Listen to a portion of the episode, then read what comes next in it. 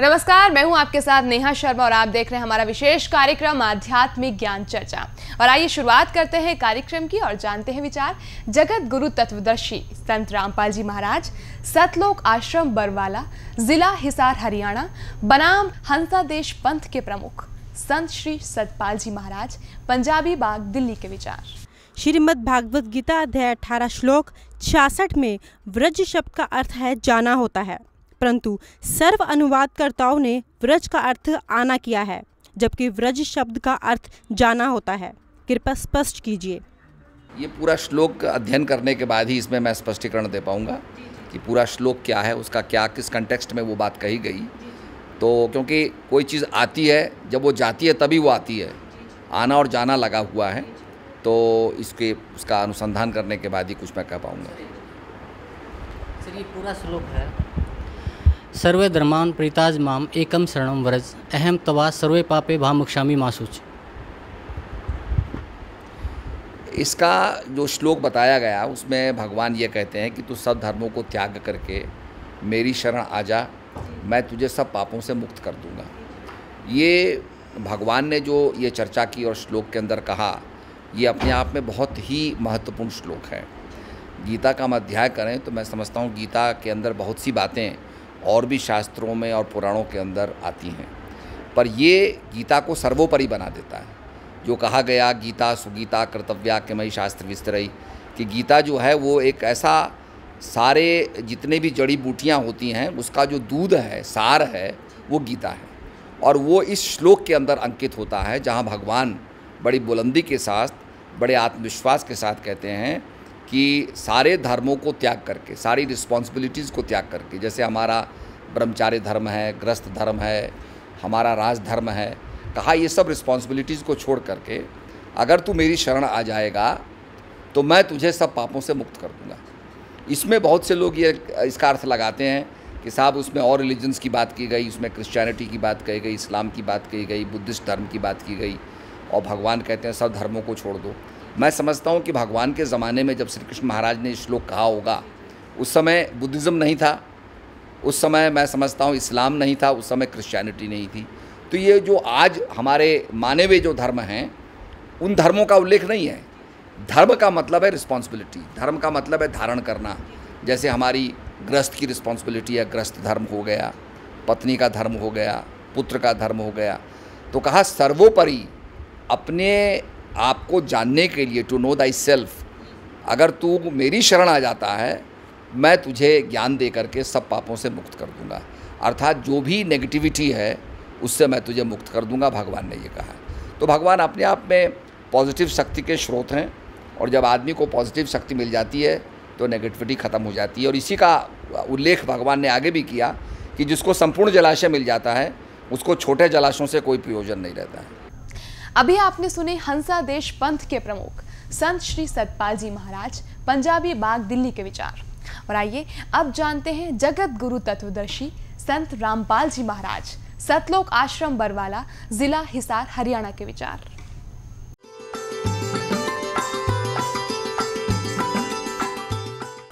सतगुरुदेव की जय। बंदी छोड़ कबीर परमेश्वर जी की जय। बंदी छोड़ गरीबदास जी महाराज जी की जय। स्वामी राम देवानंद जी गुरु महाराज जी की जय हो। गरीब नमो नमो सतपुरुष को नमस्कार। गुरु की नहीं, सुर नर मुनि जन साधुओं संतों सर्वस्दी नहीं। सतगुरु साहेब, संत सब दंडोतम प्रणाम। आगे पीछे मध्य हुए तिनको जा कुर्बान। श्री मद भगवत गीता अध्याय नंबर अठारह के श्लोक नंबर छसठ में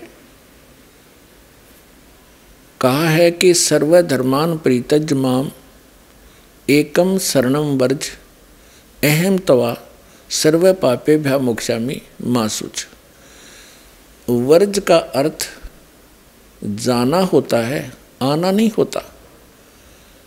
और जो वर्ज माने आना, आने के लिए कहते हैं, आना करते हैं, वो पूर्ण रूप से अज्ञानी है। जैसे एक इंग्लिश वर्ड है गो वो कहीं पर भी लिखा हो, किसी भी सेंटेंस में, उसका अर्थ कम नहीं हो सकता, आना नहीं हो सकता। इसी प्रकार ये वर्ज माने जाना है, और जितने भी पवित्र हिंदू धर्म के मार्गदर्शक और इन श्रीमद् भगवत श्रीमद् भगवत गीता के अनुवाद करता। इन सभी ने अनर्थ कर रखा है। वर्ज का अर्थ, आना कर रखा है कि मेरी शरण में आ जा।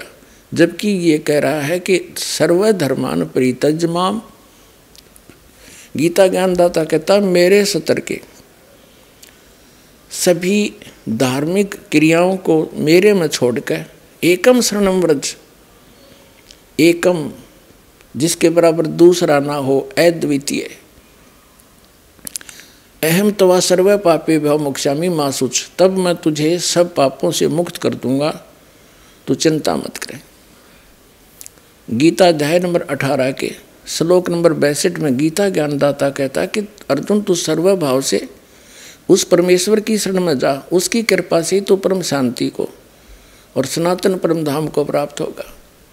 और अपने विषय में करा कि मेरी शरण में रहेगा तो तूने युद्ध भी करना होगा, आठवें अध्याय के पाँच और सात में, कि मेरे, मेरी भक्ति कर, मुझे प्राप्त होगा, लेकिन युद्ध करना पड़ेगा। जहाँ युद्ध है, वहाँ शांति हो नहीं सकती। तो यहाँ गीता अध्याय नंबर अठारह के श्लोक नंबर छसठ में वर्ज का अर्थ जाना होता है, आना जिन्होंने किया, वो महामूर्ख हैं। अब देखिए इन्होंने कैसे अर्थ किए हैं। अब हम फिर आते हैं उसी प्रसंग पर। ओम मंत्र का जाप दे देंगे इस काल को। इसने कहा है कि सर्वधर्मान प्रीतज माम इसका अर्थ ये बनता है। अठारहवें जाए के छसठवें श्लोक का, कि मेरे सतर के ओम नाम का और ये यज्ञ तुम करते हो। हवन यज्ञ आदि, ये सब धार्मिक अनुष्ठानों की कमाई मुझको दे दे। फिर तू उस सर्वशक्तिमान, उस एकम जिसके बराबर दूसरा ना हो, उसकी शरण में जा। और ये कहते, मेरी शरण में आ। दूसरे दया के सातवें श्लोक में अर्जुन कहता है कि, मैं आपकी शरण में हूँ। इसकी शरण में तो पहले ही था। और मेरी वो दीप काम नहीं करती। मेरे हित में जो हो तो आप बताओ, मैं तो आपकी शरण हूँ। और फिर इन्हों का मेरी शरण में आ जा। ये तो वर्धमाने जाना होता है। अभी दिखाते हैं आप। ये देखिएगा, एक शब्द कोश दिखाते हैं। ये है संस्कृत हिंदी कोश इसका वामन शिवराम आपटे इसका संग्रह करता है। ये Motilal Banarsi Das publishers private limited Delhi से प्रकाशित है। इसके नौ सौ तिरानवे पृष्ठ पर आपको ले सकते हैं।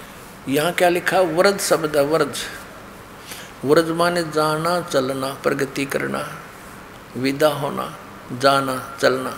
स्पष्ट हुआ व्रज माने जाना होता, आना नहीं हो सकता। अब गीता प्रेस गोरखपुर वाले किताब ने देख ली व्रज माने आ जा मेरी शरण में आ जा अब दिखाता हूँ आपको आसाराम जी महाराज के द्वारा प्रकाशित श्रीमद् भगवद गीता। संतरी आसाराम आश्रम, अहमदाबाद। ये देखिएगा। संत श्री आसाराम जी आश्रम इनका ओम ताग कोई ब्योत नहीं। श्री योग वेदांत सेवा समिति, संत श्री आसाराम जी आश्रम, संत आसाराम जी बापू आश्रम मार्ग, अहमदाबाद। आश्रम रोड, जहांगीरपुर, ये इनका फैक्शन अब इसमें देखिएगा, ये अठारहवें अध्याय का, अठारहवा अध्याय मोक्ष संन्यास योग छसठवा श्लोक। सर्वधर्मान प्रीतज माम एकम शरणम व्रज।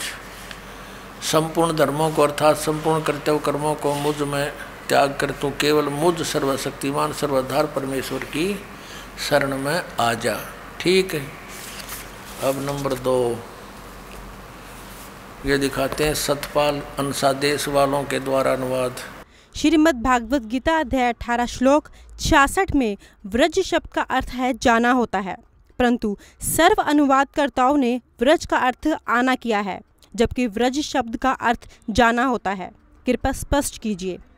ये पूरा श्लोक अध्ययन करने के बाद ही इसमें मैं स्पष्टीकरण दे पाऊँगा कि पूरा श्लोक क्या है उसका क्या किस कंटेक्स्ट में वो बात कही गई। तो क्योंकि कोई चीज़ आती है जब वो जाती है तभी वो आती है। आना और जाना लगा हुआ है तो इसके उसका अनुसंधान करने के बाद ही कुछ मैं कह पाऊँगा। सर ये पूरा श्लोक है। सर्वे धर्मान प्रीताज माम एकम शरणम व्रज। अहम तवा सर्वे पापे भामुक्षामी मासूच। इसका जो श्लोक बताया गया, उसमें भगवान ये कहते हैं कि तू सब धर्मों को त्याग करके मेरी शरण आ जा, मैं तुझे सब पापों से मुक्त कर दूँगा। ये भगवान ने जो ये चर्चा की और श्लोक के अंदर कहा, ये अपने आप में बहुत ही महत्वपूर्ण श्लोक है। गीता का हम अध्याय करें तो मैं समझता हूँ गीता के अंदर बहुत सी बातें और भी शास्त्रों में और पुराणों के अंदर आती हैं। पर ये गीता को सर्वोपरि बना देता है। जो कहा गया, गीता, सुगीता, कर्तव्या, के मई शास्त्र विस्तरई, कि गीता जो है वो एक ऐसा सारे जितने भी जड़ी बूटियाँ होती हैं, उसका जो दूध है, सार है, वो गीता है। और वो इस श्लोक के अंदर अंकित होता है, जहाँ भगवान बड़ी बुलंदी के साथ, बड़े आत्मविश्वास के साथ कहते हैं कि सारे धर्मों को त्याग करके, सारी रिस्पॉन्सिबिलिटीज़ को त्याग करके, जैसे हमारा ब्रह्मचार्य धर्म है, ग्रस्त धर्म है, हमारा राज धर्म है, कहा ये सब रिस्पॉन्सिबिलिटीज़ को छोड़ करके, अगर तू मेरी शरण आ जाएगा तो मैं तुझे सब पापों से मुक्त कर दूँगा। इसमें बहुत से लोग ये, इसका अर्थ लगाते हैं कि साहब उसमें और रिलीजन्स की बात की गई, उसमें क्रिश्चियनिटी की बात कही गई इस्लाम की बात कही गई बुद्धिस्ट धर्म की बात की गई, और भगवान कहते हैं सब धर्मों को छोड़ दो। मैं समझता हूँ कि भगवान के ज़माने में जब श्री कृष्ण महाराज ने श्लोक कहा होगा, उस समय बुद्धिज़्म नहीं था, उस समय मैं समझता हूँ इस्लाम नहीं था, उस समय क्रिश्चियनिटी नहीं थी। तो ये जो आज हमारे माने हुए जो धर्म हैं, उन धर्मों का उल्लेख नहीं है। धर्म का मतलब है रिस्पॉन्सिबिलिटी धर्म का मतलब है धारण करना। जैसे हमारी ग्रस्त की रिस्पॉन्सिबिलिटी है, ग्रस्त धर्म हो गया, पत्नी का धर्म हो गया, पुत्र का धर्म हो गया। तो कहा, सर्वोपरि अपने आप को जानने के लिए टू नो दाई सेल्फ अगर तू मेरी शरण आ जाता है, मैं तुझे ज्ञान दे करके सब पापों से मुक्त कर दूँगा। अर्थात जो भी नेगेटिविटी है, उससे मैं तुझे मुक्त कर दूँगा, भगवान ने ये कहा। तो भगवान अपने आप में पॉजिटिव शक्ति के स्रोत हैं, और जब आदमी को पॉजिटिव शक्ति मिल जाती है तो नेगेटिविटी ख़त्म हो जाती है। और इसी का उल्लेख भगवान ने आगे भी किया कि जिसको संपूर्ण जलाशय मिल जाता है, उसको छोटे जलाशयों से कोई प्रयोजन नहीं रहता है। ये दिखाते हैं सतपाल अंसादेश वालों के द्वारा अनुवाद। ये कहाँ से छपा है? श्रीमद् भगवत गीता जय गुरुदेव। जय गुरुदेव वंदे विष्णु। श्री कृष्ण वंदे जगत गुरु श्रीमद् भगवत गीता अनुवादक हैं ब्रह्मलीन महात्मा सत्यानंद, महात्मा स्वर्गानंद, आदि संपादक अंसादेश प्रकाशक मानव उत्थान सेवा समिति, दो बटा बारह पंजाबी बाग नई दिल्ली। और ये मुद्रक है Rajeshwari photo setters private limited Delhi. और इसका, ये देखिएगा, ये सतपाल जी महाराज हैं। श्री सतपाल जी महाराज, ये इसके, ये देखना, ये इनको मान्य है ये अनुवाद? ये अष्टादशो अध्याय और यहाँ का रखा है इन्होंने। ये इकसठ बैसठ तिरसठ तक यहाँ है, चौंसठ से लेकर और छसठ तक। सर्वधर्मान प्रीतज माम एकम शरणम व्रज। इसका अनुवाद इन्होंने यहाँ किया है कि सर्व धर्मों के कर्मों को छोड़कर केवल मेरी शरण में आ। नंबर दो। अब आपको दिखाते हैं तीसरा सुधांशु जी महाराज। ये सुधांशु जी महाराज, इन्होंने ये कहाँ से छपी है? प्रकाशक हैं। विश्व जागृति प्रकाशन ओंकारेश्वर महादेव मंदिर G block Mansarovar garden, Delhi. मुद्रक हैं इंटर इंडिया पब्लिकेशंस, डी सत्रह राजा गार्डन, नई दिल्ली। ऐसे ऐसे, ये यहाँ पर। अब इसके हम अठारहवें श्लोक को दिखाते हैं आपको। ये अठारहवा अध्याय, मोक्ष, संन्यास, योग, छसठवां अठारहवा अध्याय का छसठवां श्लोक। सर्वधर्मान प्रीतज माम एकम शरणम व्रज। संपूर्ण धर्मों का आश्रय छोड़कर तू केवल मेरी शरण में आ जा। ठीक है? तीन। अब चौथा दिखाते हैं आपको। अब देखिएगा एक पूरा जो कितना बड़ा। इसका अनुवाद देखकर हैरान हो जाओगे तो। साधक संजीवनी नामक है इसका टीका। श्रीमद् भगवद गीता का टीका। श्री राम सुखदास जी ने किया है। श्रीमद् भगवद गीता, स्वामी राम सुखदास जी। प्रकाशक हैं वे मुद्र के गीता प्रेस, गोरखपुर गोविंद भवन कार्यालय, कोलकाता का संस्थान, ये इनके फोक्स और फ़ोन नंबर है। इसने तो कमाल कर रखा देखियो। ये देखो, अठारहवें अध्याय का छसठवा श्लोक। ये है छसठवा श्लोक। सर्वधर्मान परितज माम एकम शरणम वर्ज। अहम तवा सर्व पापे भ्या मुक्षामी मासुच या क्या अनुवाद किया इन्होंने, देखिए। संपूर्ण धर्मों का आश्रय छोड़कर तू केवल एक मेरी शरण में आ जा। ठीक है। और इस अज्ञान को और अधिक अज्ञान बनाने के लिए कितने कितने कागज़ बाँध रखे इसने? अब देखो 1200 से शुरू होता है ये। अठारहवें जाएगा छः छसठवा श्लोक। और आओ दिखाएँ आपको। वो तरह ये। 1200 से लेकर 1217 तक, ये 1217 पृष्ठ तक। और कति छोटी छोटी लिखाई है, अठारहवें जाएगा छसठवें श्लोक का। एंड बैंड लिखते लिखते सत्रह पृष्ठ भर दिए न और कख नहीं इसके अंदर, और कितनी छोटी लिखाई है, जैसे समाचार पत्र की आकर और इसे सत्रह पृष्ठ ठोक रखे एक दो अक्षर की बात थी, वर्धमान जाना होता है इन अज्ञानियों ने ज्ञान तो था नहीं। और उआबाई बकडाली इसके अंदर अज्ञान बना दिया। अब देखो, दिखाते हैं आपको, सर्वपल्ली डॉक्टर राधा कृष्णन इनके विषय बताया कि ये बड़े महापुरुष, इन जैसा तो कोई भगवत गीता की व्याख्या तथा प्रत्येक श्लोक सरल करके आधुनिक बार सर्वश्रेष्ठ दार्शनिक डॉक्टर राधा कृष्णन ने कुछ इस ढंग से प्रस्तुत किया है। श्रीमद् भगवद गीता और हिंद पॉकेट बुक से ये छपी है। ये मुद्रक हैं, लेजर मुद्रक मुद्रक है doctor security press private limited इतना। अब देखो, इन्होंने भी क्या कर रखा है? अठारहवें अध्याय का छसठवा श्लोक। सर्वधर्मान प्रीतज माम एकम शरणम व्रज। सर्वकृत्यों को छोड़कर तू केवल मेरी शरण में आ जा।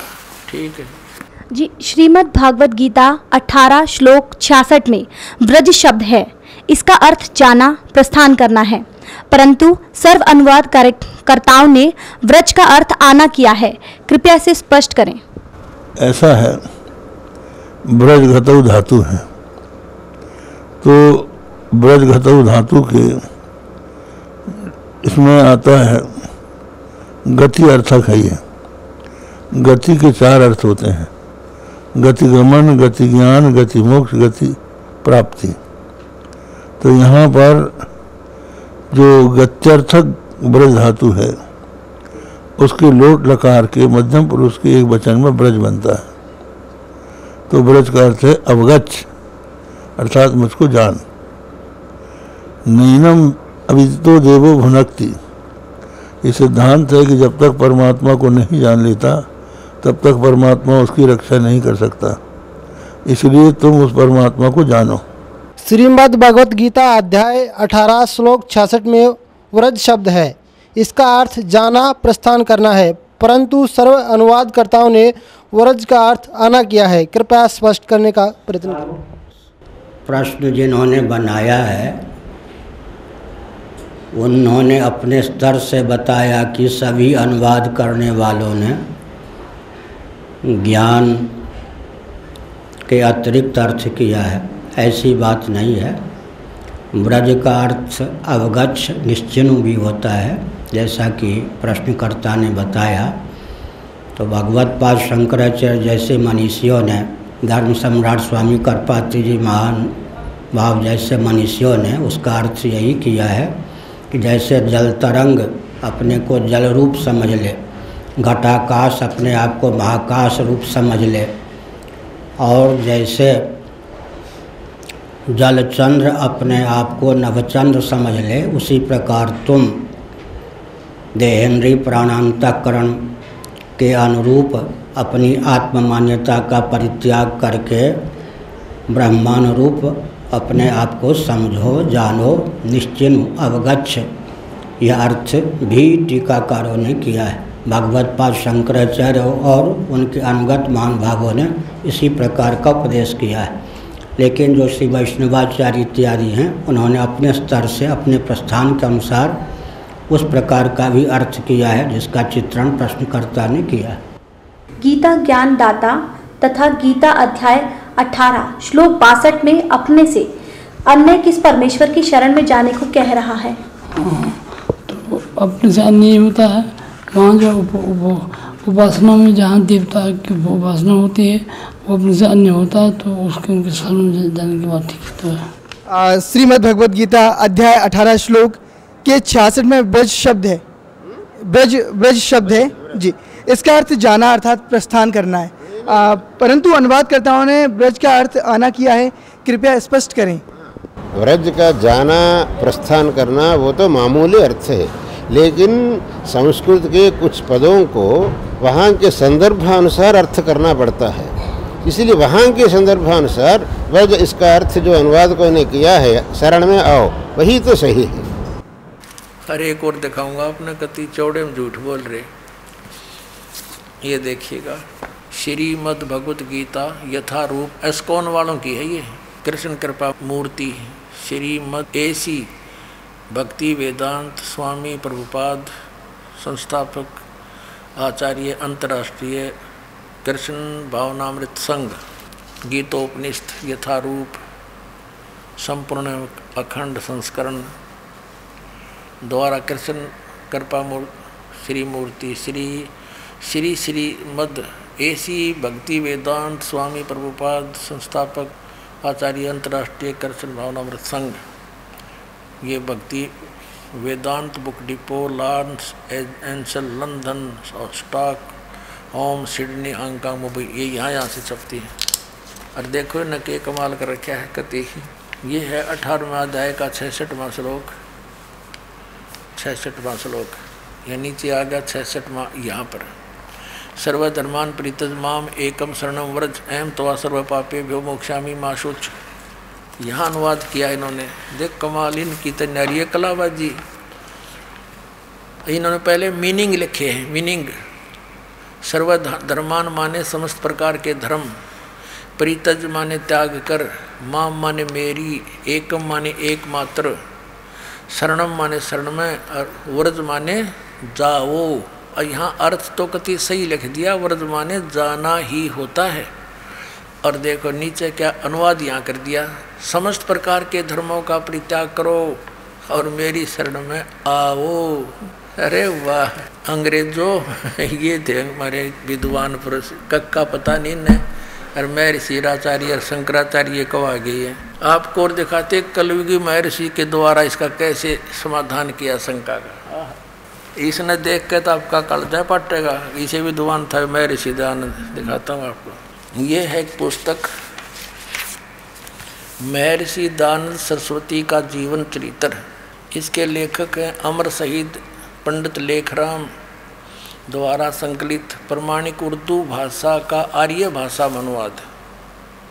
अनुवादक हैं आर्य महाउपदेशक श्री कविराज रघुनंदन सिंह निर्मल। संपादक हैं पंडित श्री हरिचंद्र विद्यालंकर। प्रकाशक हैं आर्य समाज, नया बाँस, दिल्ली छः स्वर्ण जयंती के उपलक्ष्य में। अब इसके 208 पृष्ठ पर ले चलते हैं आपको।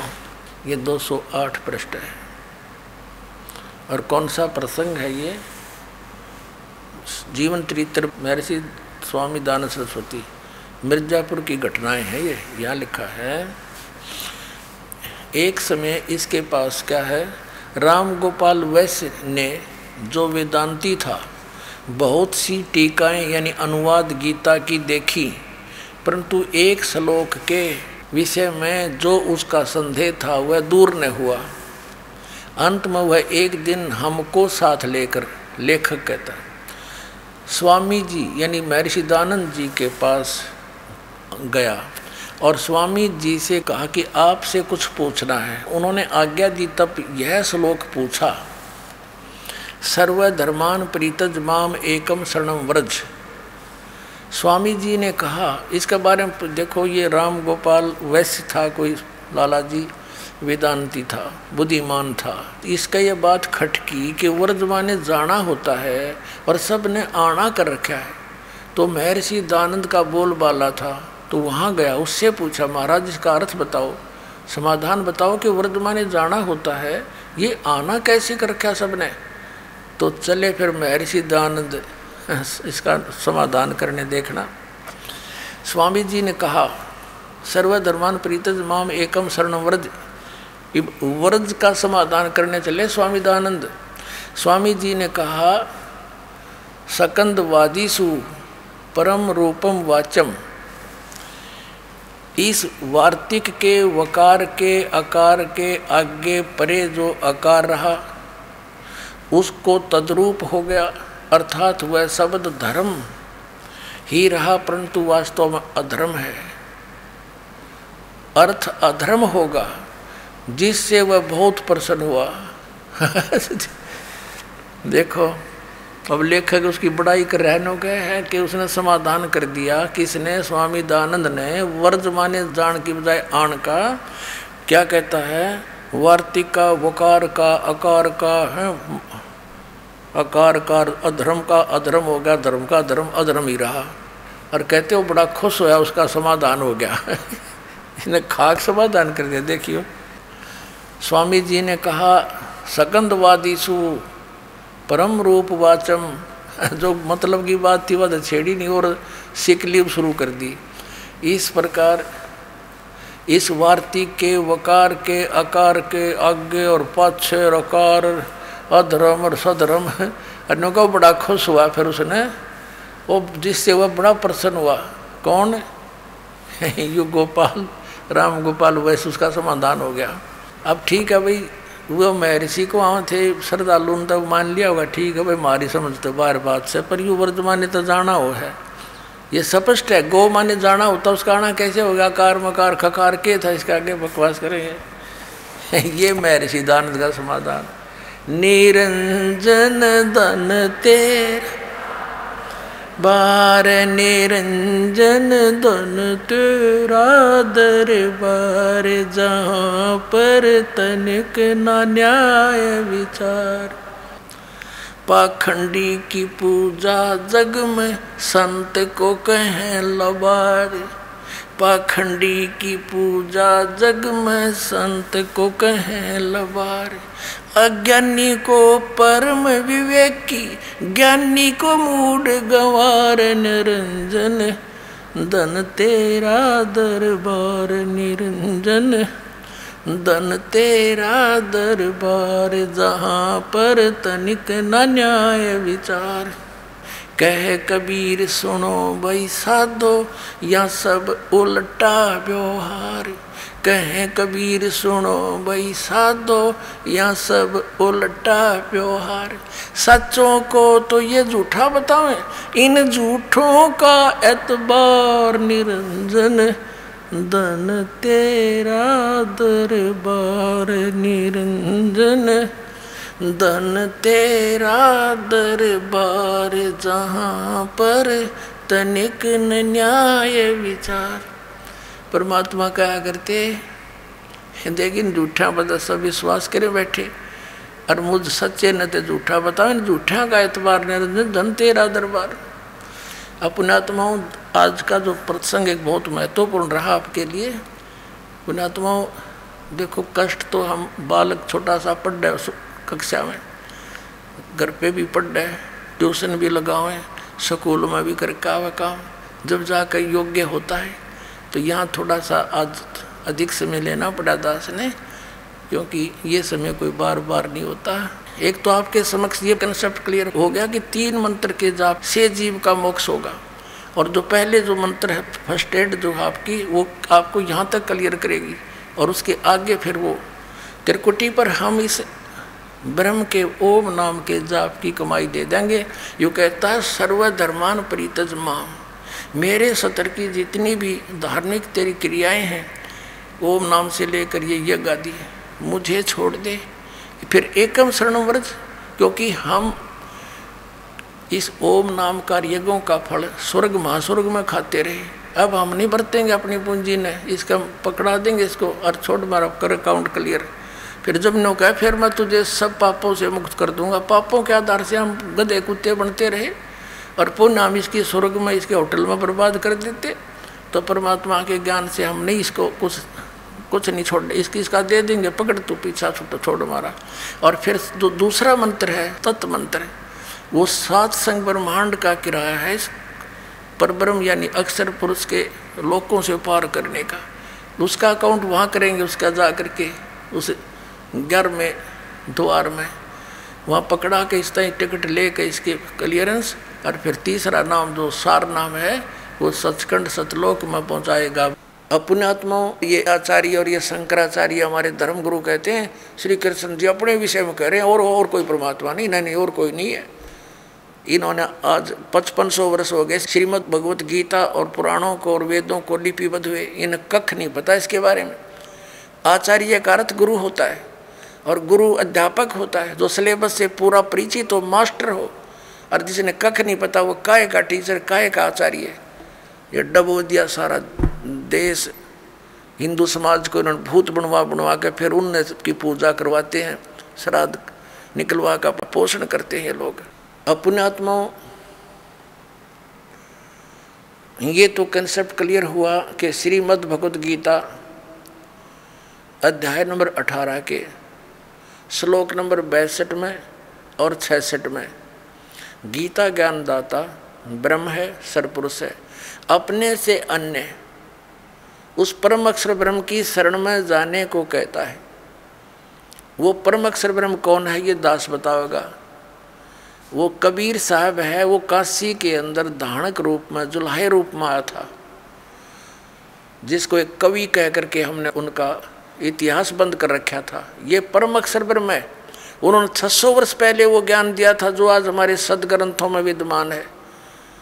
और ये हमारे आचार्य और शंकराचार्य श्री शंकर देव श्री विष्णु जी को अजन्मा, अजरो अमर, इनके कोई माता पिता नहीं बताते। और पुराणों के अंदर इनके इतिहास में लिखा कि इनके माता पिता हैं, इनकी जन्म मृत्यु होती है।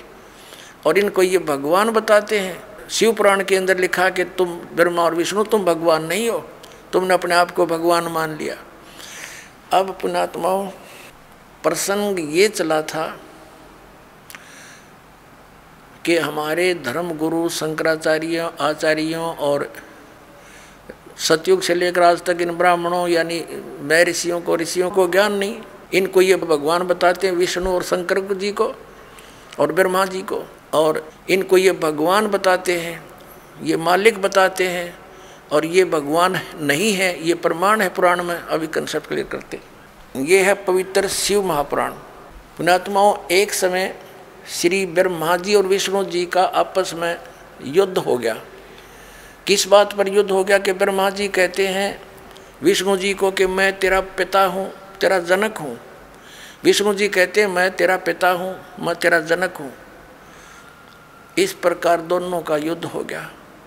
इनके दोनों के युद्ध को समाप्त कराने के लिए ऊपर से इनके पिता ने, इस ब्रह्म ने सरपुरुष ने इनके बीच में एक सतम खड़ा कर दिया लिंग, बहुत बड़ा पिलर तेजों में। इन्होंने लड़ना तो छोड़ दिया, उसका और छोर खोजने लगे। फिर यहाँ पर ये प्रकट हो गया शिव जी का रूप धारण करके। ये ऐसे छल करता है, इसने प्रतिज्ञा कर रखी है कि मैं अपने वास्तविक काल रूप में कभी किसी के सामने प्रकट नहीं होऊँगा। इसका काल रूप कौन सा है? गीता जी अध्याय नंबर ग्यारह के श्लोक नंबर सैंतालीस, अड़तालीस में ये कहता है कि अर्जुन, देख, ये है मेरा काल रूप, विराट रूप। और इसकी प्राप्ति न वेदों, वर्णित विधि से, न जप से, न तप से, न यज्ञ से, किसी प्रकार से नहीं हो सकती। ये तो मैं अपना अनुग्रह करके तेरे ऊपर कृपा किया तेरे से पहले इसको किसी ने नहीं देखा था और न आगे कोई देख सकता। गीता जी अध्याय नंबर सात के श्लोक नंबर चौबीस, पच्चीस में ये कहता है कि ये मूर्ख जन समुदाय, मुझ अव्यक्तम व्यक्तिम आपन मननते, मुझ अव्यक्त को मैं अपनी योग माया से छुपा रहता हूँ। ये मूर्ख जन समुदाय, मुझे व्यक्ति रूप में आया हुआ कृष्ण मान रहे होंगे। I am not Krishna. तो वो छुपा रहता है, छल क्या करता है? कभी विष्णु रूप का धारण करके किसी को दर्शन दे देता है, ऋषि को, साधक को। तो वो विष्णु जी की महिमा गाता है कि आप ही सर्वशक्तिमान हो मैंने समाधि काल में आपके दर्शन हुए। आप छुपाए हो अपने आप को। ऐसे ही कोई साधक साधना कर रहा है ब्रह्म की तो उसको ब्रह्मा के रूप में दर्शन दे देता है। वो कहता है ब्रह्मा जी ये ब्रह्मा जी सर्वशक्तिमान है ये छुपाए बैठे अपने आप को। और किसी को शंकर भगवान के रूप में दर्शन दे देते हैं। तो वो सर, वो कहते हैं शंकर भगवान ही सर्वेश्वर है। तो इस प्रकार ये भ्रम फैला रखा था इस काल भगवान ने। और इसी के आधार से श्री ब्रह्मा जी, श्री विष्णु जी को भ्रम हो गया कि मैं पालन करने वाला, ब्रह्मा जी कह मैं उत्पत्ति करने वाला। विष्णु जी को ये था कि तू मेरी नाभि कमल से उत्पन्न हुआ। ब्रह्मा जी कहते हैं मैं सारी सृष्टि का उत्पन्न करने वाला हूँ, मैं प्रजापिता हूँ। इन दोनों का युद्ध हो गया। तो तब ये आके खड़ा हो गया उनके पास।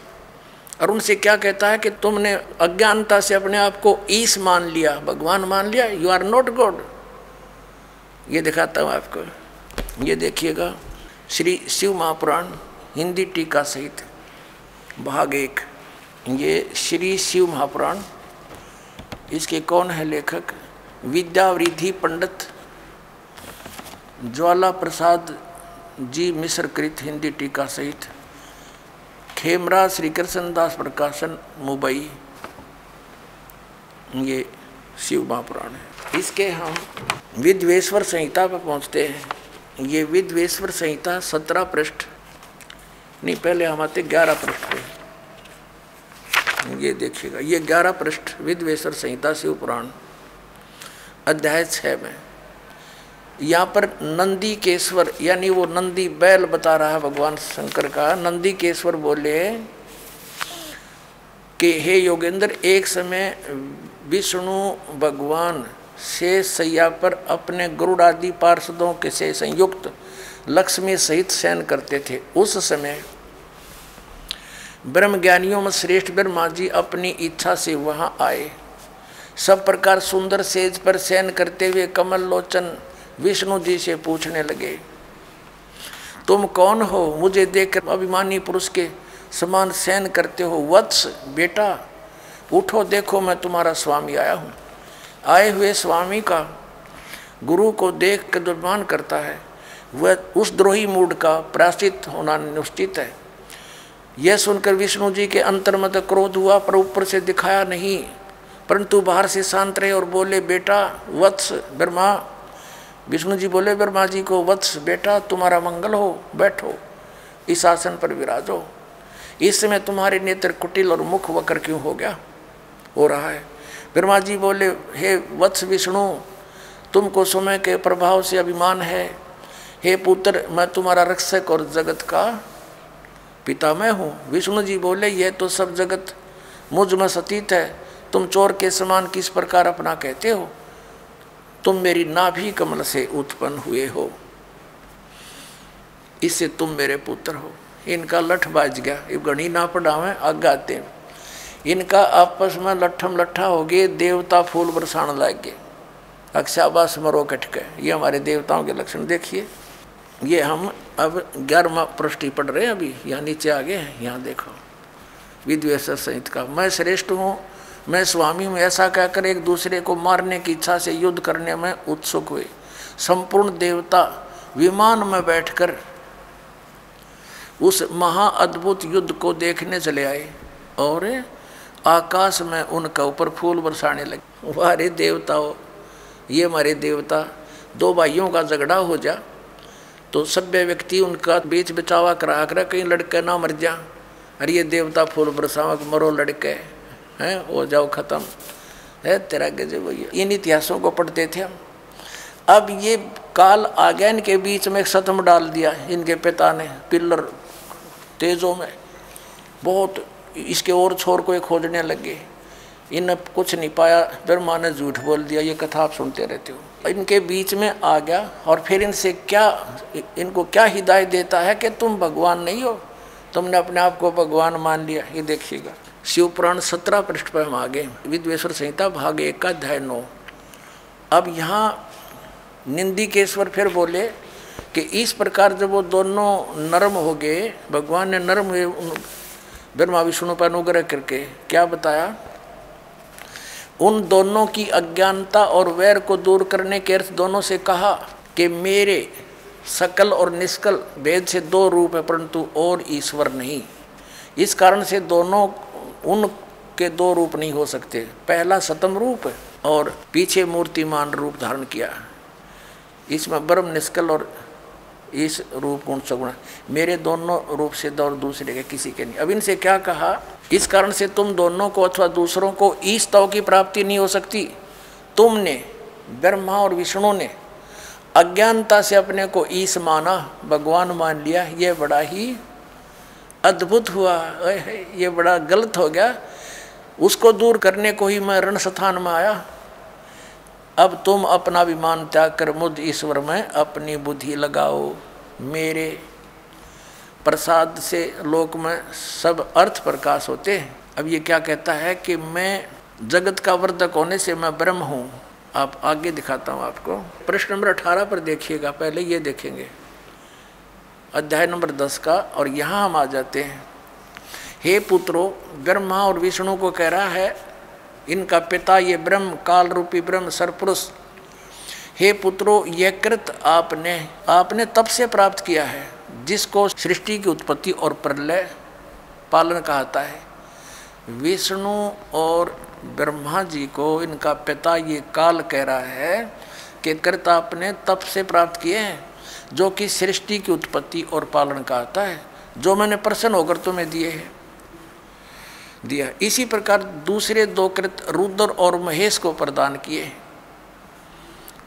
परंतु अनुग्रह कृत कोई भी पाने को समर्थ नहीं है। अब इसमें दास तो कहना चाह था कि दो तो ये ब्रह्मा विष्णु हो गए और रुद्र और शिव ये दो नारे हो गए। ये चार हो गए और पांचवा ये बोल रहा है। ये पांचवा जो बोल रहा है, ये इनका पिता है, ये सरपुरुष है। और वहाँ ये शिव रूप में खड़ा हो गया इनके पास आकर। ये ऐसे ही धोखे से काम करता है। अपनी वास्तविकता से परिचित नहीं होने देता। ब्रह्मा और विष्णु ने शंकर, भगवान भगवान मान लिया। अब आगे देखना ये क्या कहता है, ये काल जो इन चारों को संबोधित कर रहा है, वो कहता है कि मेरा ओंकार मंत्र है। ये देखो। अब हम उन्नीस पृष्ठ पर आगे अठारह पढ़ लिया। विद्वेश्वर संहिता अध्याय दस ही चल रहा है। यहाँ देखना। इस कारण उस ज्ञान की सिद्धि के निमित्त ओंकार नामक मंत्र जप करो। अभिमान को दूर करने वाला है। सोई निज मंत्र उपदेश करते हैं। यह ओंकार मेरे मुख से उत्पन्न होने से मेरे ही रूप का बोधक है। महामंगल करने वाला है। यह वाचक है, मैं वाच्य हूँ। यह मंत्र मेरा आत्मा है। उसके स्मरण से मेरा स्मरण होता है। उत्तर की मुख से आकार, पश्चिम के मुख से उकार, दक्षिण के मुख से मकार, पूर्व के मुख से बिंदु। मध्य के मुख से नाद उत्पन्न हुआ। इस प्रकार पाँच प्रकार से यह निर्गत हुआ। वह सब एक होकर ओम ऐसा एक अक्षर हो जाता है। अब कहने का भाव ये है कि ये ओम एक अक्षर इस ब्रह्मा, विष्णु, महेश के पिता का है। ये हो गया स्पष्ट। अब हम आते हैं पुनः देवी पुराण पर। अब इससे क्या सिद्ध हो गया कि ब्रह्मा, विष्णु, रुद्र और ये महेश, ये भगवान नहीं है। इनका पिता खुद कह रहा है कि यू आर नॉट गॉड अरे हमारे आचार्य शंकराचार्य, हिंदू धर्म के धर्मगुरु ये इन्हीं को भगवान बता के हमें मूर्ख बना रहे आज तक। इनका कख नहीं पता था, इनको वेदों, गीता और पुराणों का। बताओ पुणात्माओं इनने हमारे भोलेपन का नाजायज फ़ायदा उठाया नकली गुरुओं ने। बैठा बैठा दिया, पूरा मानव समाज भूत बनवा दिया, फिर उनकी पूजा करवाते हैं, श्राद्ध निकालो, हैं, पिंड भरवाओ। अब जो साधना दास बताएगा, उसमें ना तो कोई भूत बने। फिर कोई क्रिया की ज़रूरत नहीं उनकी। प्रसंग ये चला था कि सतयुग से लेकर आज तक इन ब्राह्मणों, यानी मैं ऋषियों को ऋषियों को ज्ञान नहीं। इनको ये भगवान बताते हैं, विष्णु और शंकर जी को और ब्रह्मा जी को। और वो भगवान नहीं, ये सिद्ध हो गया कि ये भगवान नहीं है। अरे इनको ये भगवान बताते रहे, ईश बताते रहे।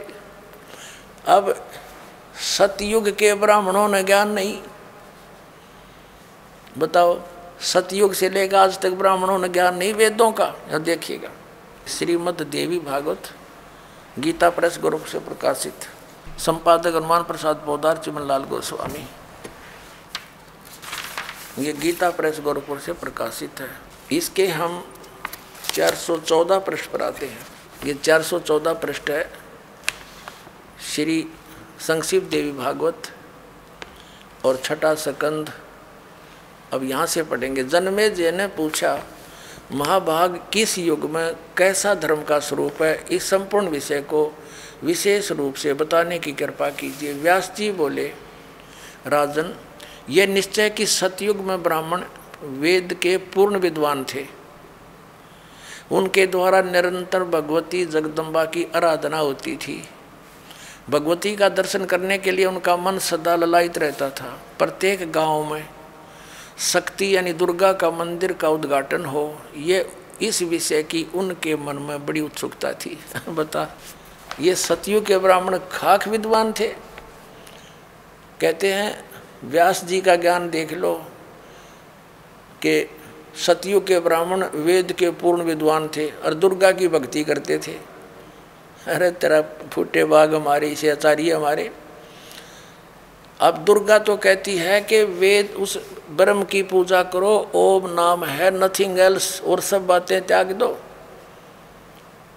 तो क्या ये सतयुग से लेकर आज तक ये ब्राह्मण लोग वेदों और गीता और पुराणों से परिचित थे? इन्होंने अपना भी भक्ति नाश किया, अपना जीवन नष्ट किया और साथ में यजमानों को भी ले डूबे ये। अब ये तो सतयुग के ब्राह्मणों के विषय में, अब कलयुग के ब्राह्मणों की जानकारी जो वर्तमान के शंकराचार्य और आचार्य तकरीबन, ये ब्राह्मण ही है, ब्राह्मण वर्ण के। अब यहाँ देखो, वही छठा अध्याय चल रहा है। पृष्ठ 414 पर हम यहाँ पढ़ रहे थे अभी। ये हमने पढ़ लिया, अब यहाँ आ गया व्यास जी कह रहे हैं कि धर्म की यही स्थिति त्रेता में रही परंतु कुछ ह्रास हो गया। सत्युग की जो स्थिति थी वो द्वापर में विशेष रूप से कम होगी। राजन, उन प्राचीन युगों में, सतयुग त्रेता द्वापर में, जो राक्षस समझे जाते थे, वे कली में, कलयुग में ब्राह्मण माने जाते हैं। ओए होए। क्योंकि अब के ब्राह्मण प्राय पाखंड करने में तत्पर रहते हैं, दूसरों को ठगना, झूठ बोलना और वैदिक धर्म कर्म से अलग रहना कलयुगी ब्राह्मणों का स्वाभाविक गुण बन गया है। पुण्यात्माओं, अब ये इतिहास है हमारे हिंदू धर्म के धर्म गुरुओं का, इनके इनके द्वारा दिए गए स्पिरिचुअल नॉलेज का। इन आचार्य और शंकराचार्य और हमारे धर्म गुरुओं को कख नहीं पता था। हमारे सदग्रंथ क्या बताते हैं और ये के लोक वेद सुनाया करते थे। ये क्या कहते हैं कि जीव ही ब्रह्म है, अयम आत्मा ब्रह्म, ये आत्मा ही परमात्मा है। और फिर दूसरी तरफ़ कहते हैं श्री कृष्ण की, श्री विष्णु जी की और श्री शंकर भगवान की पूजा करनी चाहिए। बताओ। और उधर देवी की पूजा करते हैं और इनको भगवान बताते हैं। इनके विषय में लिखा है, स्पष्ट है कि ये भगवान है ही नहीं जिनको ये भगवान बनाकर हमें पुजवाया करते थे। तो पुणात्माओं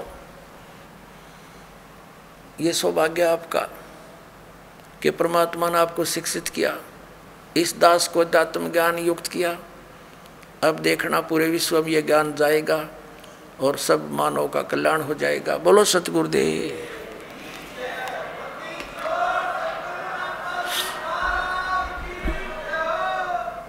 निरंजन धन तेर। बार निरंजन धन तेरा, दरबार जहाँ पर तनिक न न्याय विचार। कह कबीर सुनो भाई साधो, या सब उल्टा व्यवहार। कह कबीर सुनो, भाई साधो, या सब उल्टा व्यवहार। सच्चों को तो ये झूठा बतावे, इन झूठों का एतबार निरंजन। धन तेरा दरबार निरंजन।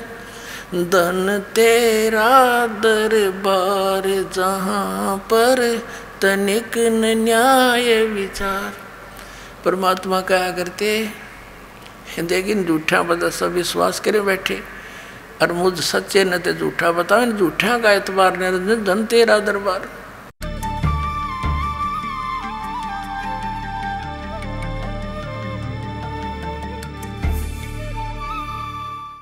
आइए अब हम उन श्रद्धालुओं के अनुभव जानते हैं जो जगत गुरु तत्वदर्शी संत रामपाल जी महाराज जी से दीक्षा प्राप्त कर चुके हैं तथा उनके द्वारा बताए गए भक्ति मार्ग पर चल रहे हैं। नमस्कार सर।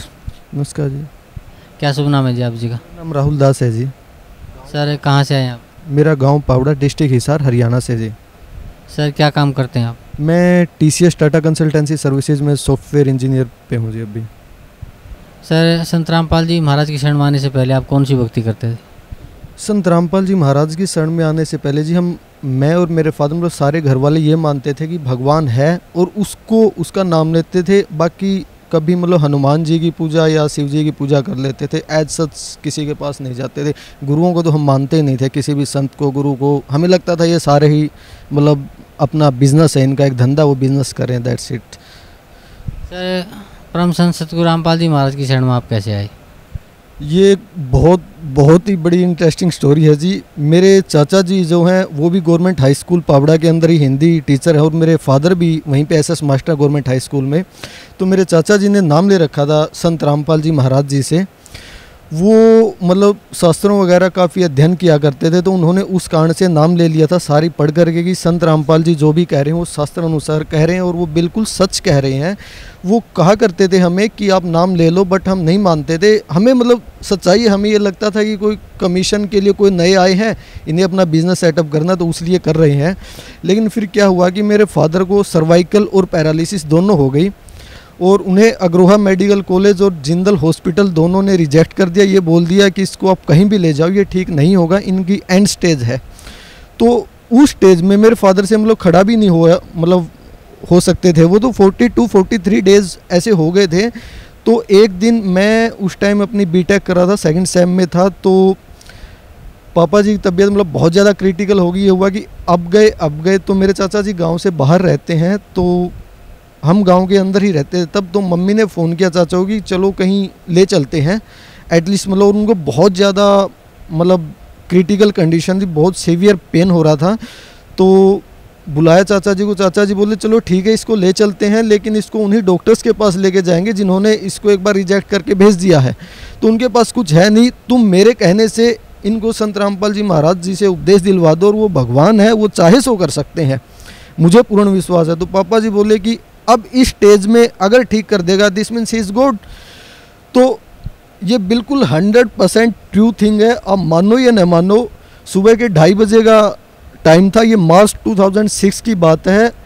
संत रामपाल जी महाराज उस टाइम करोथा में थे तो चाचा जी ने फ़ोन किया कि जी ऐसे ऐसे बड़ा भाई है और मतलब बहुत ज़्यादा उसका मतलब लास्ट स्टेज चल रही है। तो गुरुजियों की यही वर्डिंग थी कि बेटा ये इसी तरीके से आना था, ये अदरवाइज़ आने वाला नहीं था और अब इसको फ़ोन दे जल्दी। फ़ोन लिया। इतनी बुरी मतलब इतनी ज़्यादा पीड़ा हो रही थी, पापा को रो रहे थे और फ़ोन लेते गुरुजी ने ये कहा, खुश रहो बेटा। और सबके बीच में संत रामपाल जी जिसको, जिसके ऊपर इतने एलिगेशन लगाए इतने जेल में डाला गया इस निकम में सीएम ने, आर्य समाजियों ने, और जिसको साधारण जय कह करके रिजेक्ट कर दिया गया जो सैंतीस साल तक साधारण जय थी, उनके अंदर ऐसी क्या पावर आ गई? वो संत रामपाल जी करोथा बैठे हुए हमारे घर पे थे, और मेरे पापा को आशीर्वाद दे करके ठीक कर दिया। बिल्कुल हंड्रेड एंड टेन परसेंट सही बात है। जैसे ये आदमी ड्रामा कर था, इसके कोई सर्वाइकल नहीं, कोई पैरालिसिस नहीं, और बेट, कहा, बेटा, खुश रह, तेरी आयु भगवान ने बढ़ा दी है, तेरे को इसी तरीके से शरण में लेना था। तो सारे मतलब अचंभित हो गए तो चाचा जी ने बोला कि, क्या देखा आपको? तो बोले, भाई, साधारण कपड़े के अंदर बिल्कुल साधारण कुर्ते, पजामे के अंदर और साफा गले में डाले हुए एक भोली सी शक्ल का आदमी था और वो मुझे दिखाई दिया है और वो आशीर्वाद करा था। तो चाचा जी बोले, पहचान लोगे आप? कहता हाँ मैं पहचान लूँगा। उससे पहले हमने कभी संत रामपाल जी को कभी नहीं देखा था। हम बिलीव ही नहीं करते थे इन संत के अंदर। तो चाचा जी फ़ोटो लेके आए तो एक फ़ोटो जिसके अंदर गुरु जी ऐसे किए बैठे बिल्कुल भोली सी शक्ल में, उसको देखते पापा बोले, यही थे वो संत। फिर उसके दो दिन बाद पापा फिर करोथा आश्रम में आए और फिर नाम लिया। उसके बाद मैं बीटेक में था, मैं फिर घर पे आया तो तो ये तड़फ हमें पहले ही थी कि भगवान नाम की कोई पावर है, वो है, वास्तव में बाकी और जितने ही भगवान हमें लगता था, ये सारे हैं, कुछ ना कुछ उसी के रूप होंगे बट हमने ऐसी डेडिकेटेड किसी की भक्ति नहीं करते थे हम। उसके बाद मैंने भी नाम उपदेश लिया। During my third year campus placement के लिए फ़र्स्ट टाइम हमारे कॉलेज में आ रही थी टीसीएस कंपनी और हमारे गुरुदेव तब जेल में थे। हम इतने नीच आदमी, उस टाइम भी हमने अरदास लगाई कि भगवान हमारा भला करो, और वो जेल में होते हुए भी उन्होंने कहा था, बेटा, सीधा जाते ही होगा, तू परमात्मा का नाम लेते जाना। मेरे साथ एक मेरा फ्रेंड था नोएडा इंटरव्यू के लिए मुझे जाना था तो वो नहीं मानता था किसी को भी बट इस चीज़ का वो भी गवाह है कि हम बाइक पे जा रहे थे तो हमारे गुरुजियों का जो शब्द है, हमारे पास कोई मतलब मोबाइल जो था मल्टी मीडिया नहीं था, उसके अंदर कोई गुरुजियों की वीडियो रिकॉर्डिंग नहीं थी, कुछ नहीं था। उसके बावजूद गुरुजियों की वाणी चल रही थी, तारंगे तहतीक सतगुरु, तारंगे तारंगे तहतीक सतगुरु, तारंगे। गुरुजियों का वो शब्द कंटिन्यू नोएडा तक, फरीदाबाद से नोएडा तक बसता रहा। हमारे तीन इंटरव्यू थे तीन राउंड थे इंटरव्यूज़ के अंदर, मेरा सिर्फ़ फ़र्स्ट राउंड हुआ और जाते ही जो लेडी बैठी थी इंटरव्यू पैनल के अंदर, उसने यही बोला, बेटा, आपको ज्वाइनिंग जो है वो त्रिवेंद्रम की मिलेगी, आप कर लोगे ना वहाँ पे? कोई क्वेश्चन नहीं पूछा गया, कुछ नहीं पूछा गया मेरे से। और मेरा फिर सिलेक्शन हो गया। उसके बाद हमारे गुरुदेव जो हैं, जेल से आए 2008 के अंदर। फिर पापा को स्टोन हो गया। तो पापा बोले, गुरुजी, शरीर छूटेगा। तो गुरुजी बोले, मैं ऐसे ही बैठा हूँ क्या? तेरा शरीर छूटेगा, कोई बात है? तो तेरा कैसे छूटने दूँगा मैं शरीर? तो गुरु, पापा बोले, गुरुजी, पथरी होगी। बोला, बेटा, डॉक्टर को दिखा ले। बोला, भगवान, आपसे बड़ा डॉक्टर कौन है? तो हाथ लगाया था, बिल्कुल हंड्रेड परसेंट सही है। मेरे पापा के पेट के हाथ लगाया, कहता, जा बेटा, आराम से कुछ भी स्टोन उसका, फिर हमने एक्सरे वैक्सरे अल्ट्रासाउंड सब कुछ करवाया, कुछ नहीं था। उसके बाद मेरी मम्मी को मतलब वेंस जो उनकी ब्लॉक हो गई थी, पिछले पंद्रह सालों से बहुत दुखी थी। वो गुरुजियों के सामने अरदास की कि भगवान, हम दुखी है, मेरा कहीं इलाज नहीं हो रहा है, डॉक्टर के पास चले गए, किसी के पास। तो गुरुजी बोले, बेटा, भक्ति कर, भगवान चाहे सो कर सकता है। और उन्होंने वो किया, वो बिल्कुल ठीक है। उसके बाद, और आज अगर फाइनेंशियल कंडीशन की बात की जाए, हमारे घर कोई कमी नहीं है, कोई भी कमी नहीं है। मैं खुद टी में हूँ। मेरी मिसेज जो है वो एक डीम्ड यूनिवर्सिटी में प्रोफेसर है और हमारी एक गुड़िया है। अभी दस दिन पहले की बात है। कूलर घर पे चल रहा था तो उसकी जो जाली थी वो टूट गई थी वो लगवाई नहीं थी। वो खेलते खेलते उसने हाथ दे दिया उस कूलर के अंदर। पापा अंदर बैठे हुए सारे घर वाले तो एकदम बड़ी तेज आवाज़ हुई और वो रोने लगी। तो भाग के गए कि हाथ दे दिया। देखा तो उसके हाथ के खरोच भी नहीं लगी हुई थी। तो बंदी छोड़ने का ये मेरी बेटी है और तुम मेरे बच्चों बेटा भक्ति करो। तो इस परमात्मा के कहाँ तक गुण गए? और ऐसे परम पिता को, ऐसे परम संत को और उठा करके जेल में डाल दिया नीचों ने। ए भगवान, हमारे लिए आप दुखी हो रहे हो? मालिक आपका कहाँ तक शुक्र गुजार करें हम? ए बंदी छोड़ ए गुरुदेव। सर भगत समाज को क्या संदेश देना चाहते हैं आप? मैंने संत रामपाल जी महाराज का नाम लेने के बाद इनकी द्वारा बताई गई हर चीज़ को बड़ी बारीकी से देखा हर ग्रंथ को मैं उठा करके लाया उसको अंदर देखा। फिर मैंने हर चीज़ को मिलाया और मैं यही कहना चाहूँगा, जो इन नकलियों के फंसे हुए, जो इनको गुरु मानकर के आप औरों के बैठे हुए गुरु है ही नहीं, ये आपके सबसे पक्के दुश्मन है, जो आपको आने नहीं देना चाहते इस भगवान के चरणों में। अरे, भगवान कह रहा है, चीख चीख करके I am God I am God और आप कह रहे हो कि ये नहीं है तो ये आपकी ना समझिए अरे, मैं कह रहा हूँ माई नेम इज़ राहुल और आप कह रहे हो कि नहीं है तो ये आपकी ना समझिए मेरी नहीं हो भगवान चीख चीख करके कह रहा है कि, आ जाओ आ जाओ आ जाओ, और आपके लिए, हमारे लिए वो गालियाँ खा रहा है, पता नहीं क्या क्या उनको सुनना पड़ रहा है, जेल में डाल दिया गया। और फिर भी कह रहा है कि मैं तुम्हारे लिए पलकें बिछाए बैठा हूँ। मेरे बेटो, आ जाओ आ जाओ। ये माँ बाप के काम हो सकते भगवान ही इतना आपको प्यार कर सकता, कोई नहीं कर सकता। जिनको आप गुरु मान करके बैठे हो, ये अपनी रोजी रोटी चलाने के लिए करो। और आप मेरी बात न मानो, आप उनके देख तो लो। रहे आप फिजिक्स का टीचर हो, फिजिक्स का उसको पी तक नहीं पता तो कहीं का टीचर है। Same thing is true for your gurus also अरे ये भगवान के बारे में कह रहे हैं, इनको ये तक नहीं पता वो कौन है, कहाँ है, क्या रहता है, इनको एक अक्षर नहीं पता। आपको नहीं विश्वास होता, आप देख लो, पछताओगे, Sant Rampal ji is God, true God, वास्तव में जिसको भगवान कहा जाए, वो संत रामपाल जी और जो नास्तिक जो नहीं मानते, कहते भगवान है या नहीं, वो भी आकर के देख लो, सामने बैठा हो, सारे जगत का रचनहार इस बरवाला की पावन भूमि के ऊपर टहल रहा है, आज देख लो, चले जाएँगे, फिर नहीं आएँगे। हे बंदी छोड़।